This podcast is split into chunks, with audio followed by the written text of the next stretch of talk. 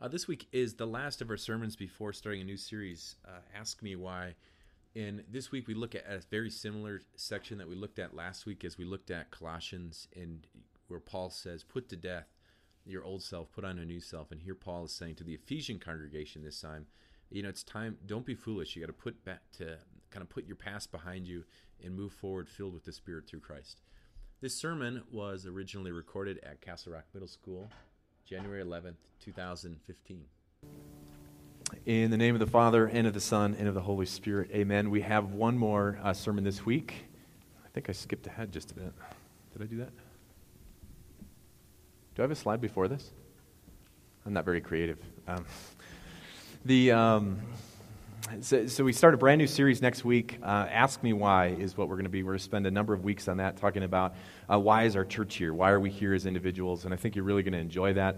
Uh, I even ordered some buttons. So that takes it to the next level. Those should be here this week.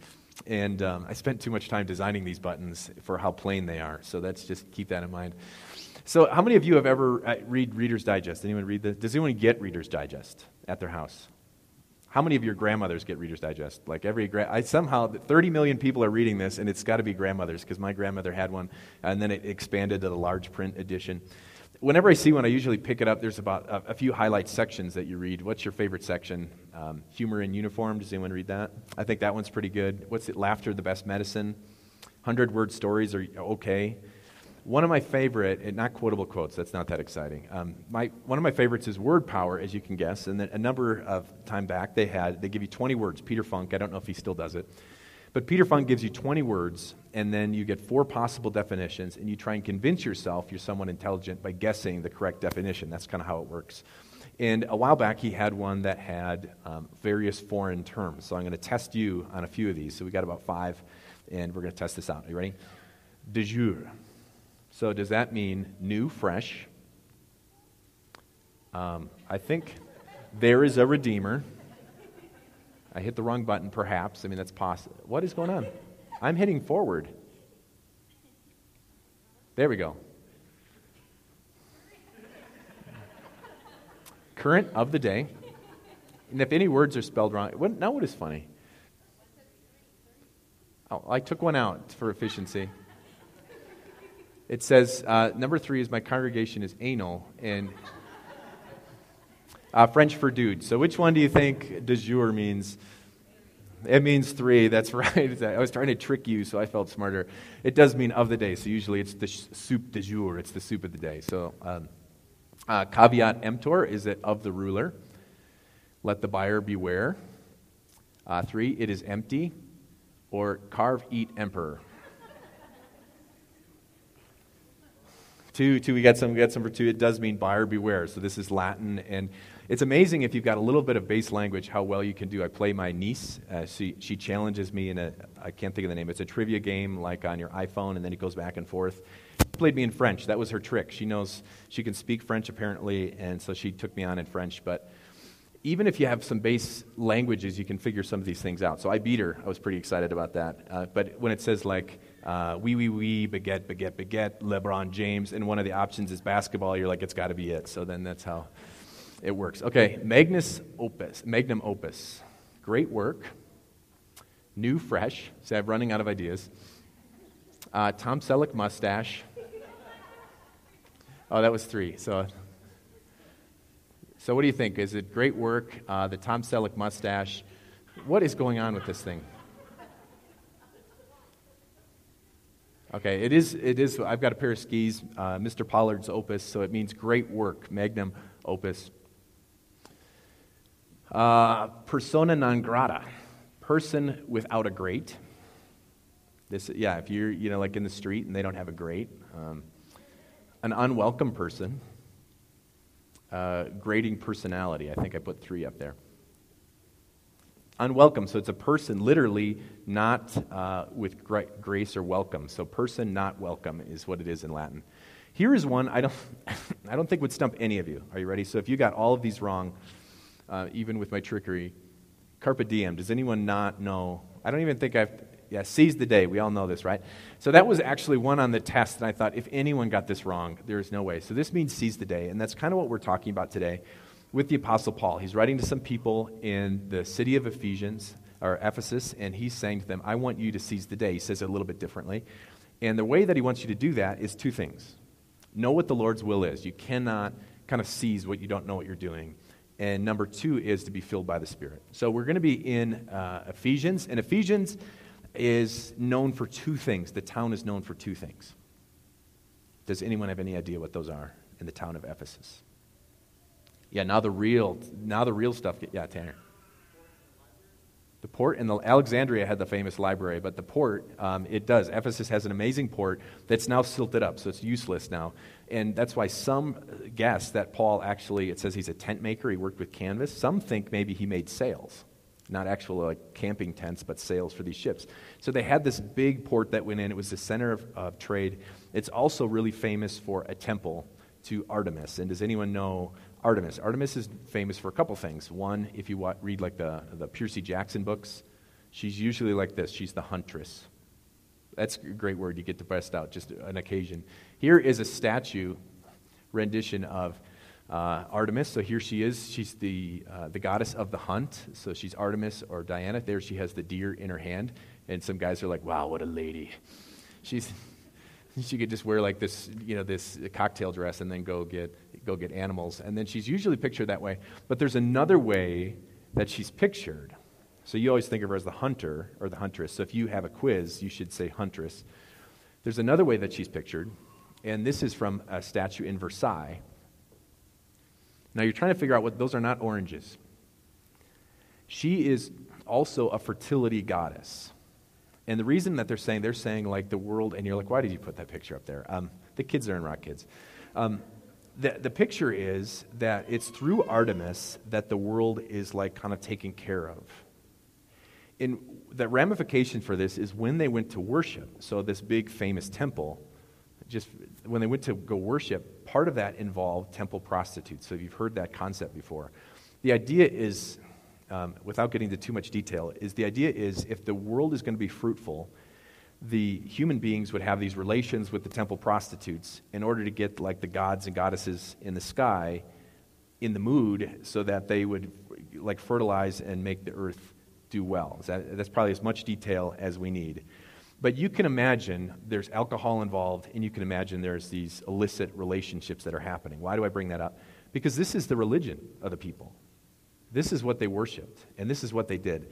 So Paul is writing to them. They, these are people who used to be part of this kind of cult and the pagan world. They used to be Greek. This is what their life was. And Paul now is writing them.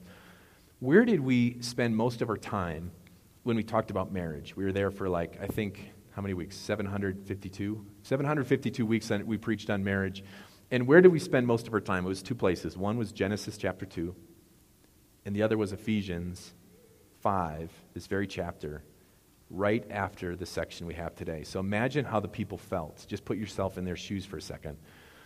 You, this was your lifestyle before, and now the Apostle Paul is saying, here's what we expect of marriage. So they didn't grow up with these kind of values. Instead, they had a different set of values. Well, Paul lays this out. So this comes from uh, Ephesians chapter 5. And he says, Be very careful then how you live, not as unwise, but as wise Make the most of every opportunity because the days are evil. So, verse 16, it says, Make the most of every opportunity. That's where we got the theme for today. Uh, I, we translate it in Latin as carpe diem. Did you know how the Greeks do it? I gave you a clue. Buy up everything at the market. So, I put that as my sermon thing. You probably looked at it and said, That is the worst sermon theme I've ever heard. I agree, but I didn't want to spoil my thunder by giving away carpe diem. So, it means buy up everything at the market, and you can see that. If you've seen the movie like a 100 Foot Journey, has anyone seen the movie 100 Foot Journey? Right in the beginning, they go to the market, and I can't remember. It was a fish or vegetable that or a mushroom or something that was really very good. And then they, they bought the entire thing. That was part of the deal. So you, the opportunity is there. You buy it. That's why I can't go to like the REI garage sale if I'm trying to save money. Because the opportunity, I am doing a disservice to humanity when the price is that good not to buy it. So I, I just have to totally avoid it. And this is what he's saying to you. As a Christian, I want you to make the most of every opportunity. Why? The days we live in are evil, which is kind of amazing, right? Does it seem like the world's getting better or worse to you? I would say it this way um, Do you look forward to your. I'm raising my kids now. I had professors, and I've told you this, that said they can't imagine being a pastor. Like they're, in, they're almost to the end of their career.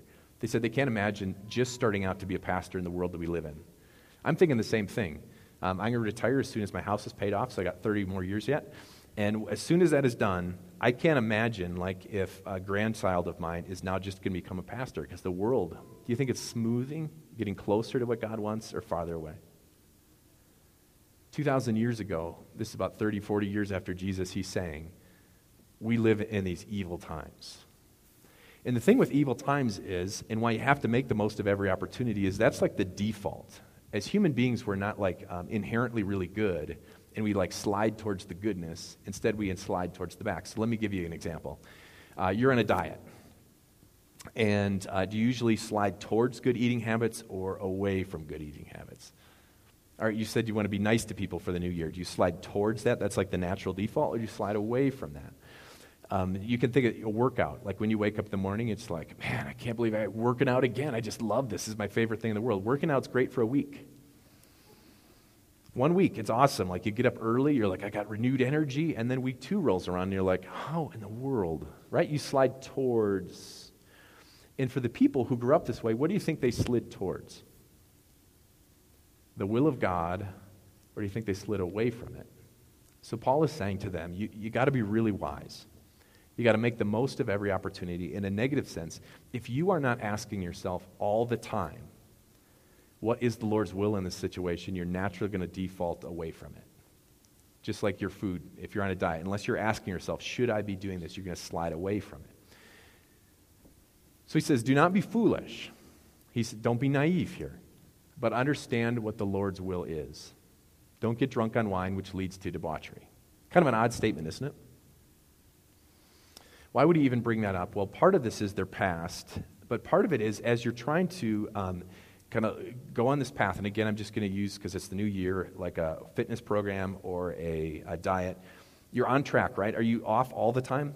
Or you're doing great, right? You're doing great. Things are I'm making good choices, making good choices. And like somehow two o'clock rolls around and you eat a whole cheesecake. Like, it, it's not like you just have nibbles of the cheesecake throughout the day, right? I mean, you know better. You're like, no, I am strong. I will stay away from this. But then suddenly that happens. There's certain activities that kind of derail what you're trying to do. And the Apostle Paul is saying, when you walk with God, one of these things that derail you is drunk on wine. And I guarantee you, I'll give you an example. You eat better, I guess. I'm guessing you eat healthier when you're not drinking beer. That's a, you know, that's just a hunch I've got, right? If you have two beers, I'm guessing your eating habits kind of go downhill. This is a guess. That's a guess. The same thing is true with your spiritual life. You're saying, I want to walk with God. And when there's something that takes away some of your inhibitions, you're going to make choices that you normally won't make.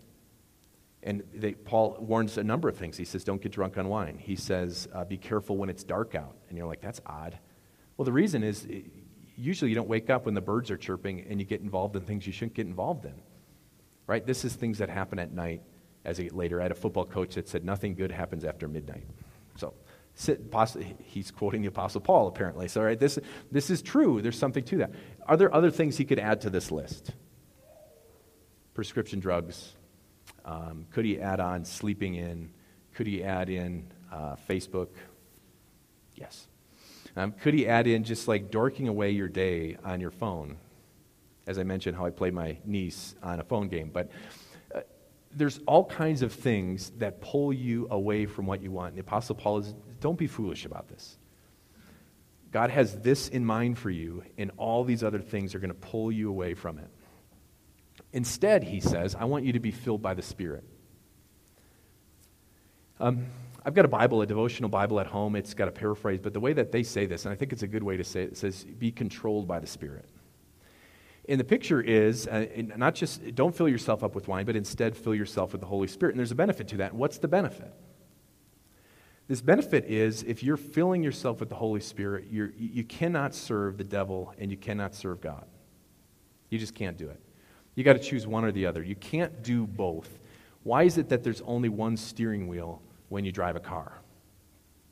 Have you ever tried driving with someone where they're grabbing on the wheel and you're like, will you stop touching the steering wheel? Because this is, how many of you have taken a driver ed test where they have one of those magic cars with the extra brake? I was supposed to go into, I, I could still picture it. Like I was driving, my neighbor, there's a long story with my driver ed guy, but um, he accused me of throwing, just to tell you what a nice guy is, of taking, I delivered the newspaper. He was angry because I was throwing the newspaper on his roof, which is a two story roof. I'm like, I can hit your door from 30 feet away. I'm not too worried about it. So kids in the neighborhood were chucking the roof uh, on the roof, and then I got in trouble for it. But anyway, he had a break, and I'm trying to steer. Now you're trying to like just let it ease, you know, and somehow it's jerking. I'm like, what is happening? What is happening? And I couldn't do it. And then I realized he had a break. I didn't know it up until that point. The same thing is true, though, in your life. Are you going to let the Holy Spirit drive your life, or are you going to let the devil drive your life? There's only two options, and you can only pick one. You, the activities you get involved in are either driven by the Spirit or driven by the devil. So, where does this shake out to for the people that live in Ephesus and for us? They have a lifespan of things they look back on. Do you think this triggered anything when he says, don't get drunk on wine, which they would have had these pagan festivals that lead to debauchery, and they had a pagan temple with prostitutes in it? When I say the word debauchery or drinking or prescription drugs, does that conjure anything up in your own mind? Are there things like, for lack of a better term, skeletons that kind of just kind of come up to your brain and things you're ashamed about? Activities that you've done, or things that you've seen, or movies you've watched, or relationships you tried to start and maybe didn't, or relationships you did start. Things you did as a teenager, things you did in college, things you did last night. For the people of Ephesus, I guarantee when he said these things, part of this welled up in their brain. And I think for each of us as sinful people, things well up in our brain. So, logically speaking, we're in a position where if people knew, and I've said this before, if people knew everything about you, they wouldn't like you very much. Like, I mean, their only reason, it's like dating in a, in a sense. Like, if people knew everything about you and every thought that you had, they wouldn't like you very much. So it's a logical jump, I think, just using your logic to say, okay, if people won't like me very much, or people won't really forgive me, or you're worried about that, you ask yourself, is God going to forgive me? So just use your logic. What is the Lord's will? The Lord's will is this He wants every single one of you to be in heaven with Him. The Lord's will is this he wants you to have a different life than the path that you went on. The Lord's will is this when you're so afraid to bring these things, we repent and bring these to the Lord. You know how he describes it? He says, as far as the east is from the west, that's how far your sins are from me. God, I remember these things. I can't get rid of them, but God says, I don't remember them anymore. And literally, he's saying, this today is the first day the, your new life with the Lord every single time you repent your sins to him. All those things in the past are completely gone. And he says, hey, we got a brand new relationship here. And the best part about God is there is no mask, right? There is no face. Instead, you say, God, here is who I am. And God says, I love you not because of the mask you show me. I love you in spite of who you are. Come to my family. And the way that we grow in this relationship, so this is what Paul is talking about. Instead, be filled with the Spirit. Speak to one another with psalms and hymns and spiritual songs, songs from the Spirit. That's the old NIV. Can't believe I'm old enough to remember another translation better. Uh, since and make music from your heart to the Lord. Always give thanks to God the Father for everything in the name of our Lord Jesus Christ. The next verse is talking about marriage, like being filled with the Spirit. Doesn't it make some sense? Uh, how many hymns do you guys know? How many songs? How many Bible verses? I know we're in the age of like uh, access to information more than memorizing information. There's a reason why we encourage your kids to memorize some of the hymns and we have the Bible memory program, which is not a lot to memorize some passages, because there comes a time that there's value, that you know God's words and His truth, and they're on your heart, and you can share those things. Uh, my mom's cousin, I'm sure I've shared you this story. Marklin, have I ever told you about Marklin? I think I probably have. So, uh, Marklin's driving. I've never met him um, because he's driving South Dakota. Fast, of course, it's South Dakota. And some other guys were goofing around. He wasn't a real popular kid, goofing around, and it flipped his car have I told you this before or not? Flipped his car and the, they didn't have seatbelts on or he didn't have a seatbelt on and his head goes out the window and it goes to a stop and he does not die instantly. Instead, he goes to the hospital. And my mom always tells the story. She's full of tears. What do you think brought Marklin comfort as he sat in the hospital with his great uncle? Is it, like, Marklin, you're such a nice guy? Do you think that brought him comfort when he knows deep down where he sits? Marklin, you were always thought the best things, and he knows deep down where he sits. Marklin, you always did the right thing, and he can think of all the wrong things he did. The thing that brought Marklin comfort was singing psalms and hymns with my great uncle. My mom says he wasn't that bright. He didn't have like a bright future going to college and all these things, but he's bright enough to know on his deathbed the thing that bring you comfort are the words of God, not of human beings. Psalms and hymns and scripture. So my question to you is uh, on this day, what is holding you back? Carpe diem. What does this mean? I mean, I know you're thinking fitness and stuff like that, but from a spiritual perspective, what is holding you back to learn more of God's word? What's holding you back? What's holding you back to memorize a few more things? What's holding you back from when you get together with people to share, here's the truths of God? What's holding you back? Um, is it because you don't think you're smart enough to do it? You don't think you have the time to have devotions with your kids? You don't have the time to encourage people with God's word? The Apostle Paul says, whoa, whoa, whoa, get rid of all those things. God has come to forgive you. God has come to make you his child. God has, has said, our life is, we're good here. This is what I want for you know what my will is, and be filled with the Spirit. Amen.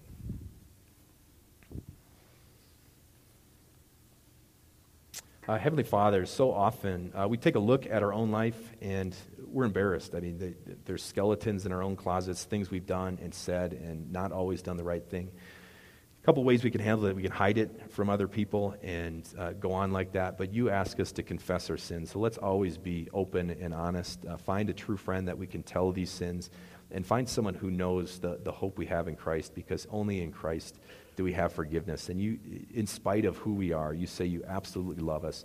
And motivate us this season to, to seize the day, not in a corny, cliche way, but instead seize the day as we look to be filled with your spirit and live your life that you have set apart for us.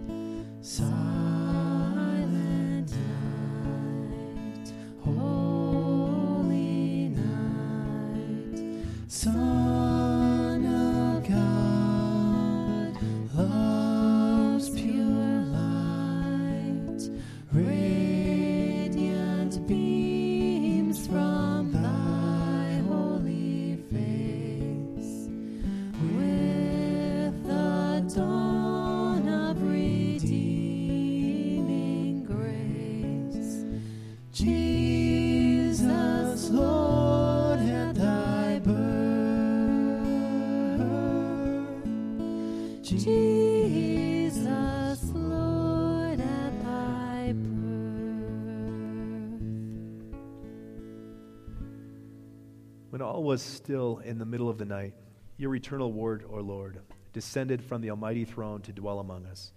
May we receive him in the peace of forgiven hearts and proclaim your glorious goodwill to all people on earth. For he is God with us, Emmanuel, who lives and reigns with you in the Holy Spirit, one God, now and forever. Amen. May he who by his incarnation gathered things earthly and heavenly into one Fill us with such joy that comes with the knowledge of forgiveness of sins and the hope of eternal life and the blessing of God Almighty, Father, the Son, and the Holy Spirit be upon you and remain with you always. Amen.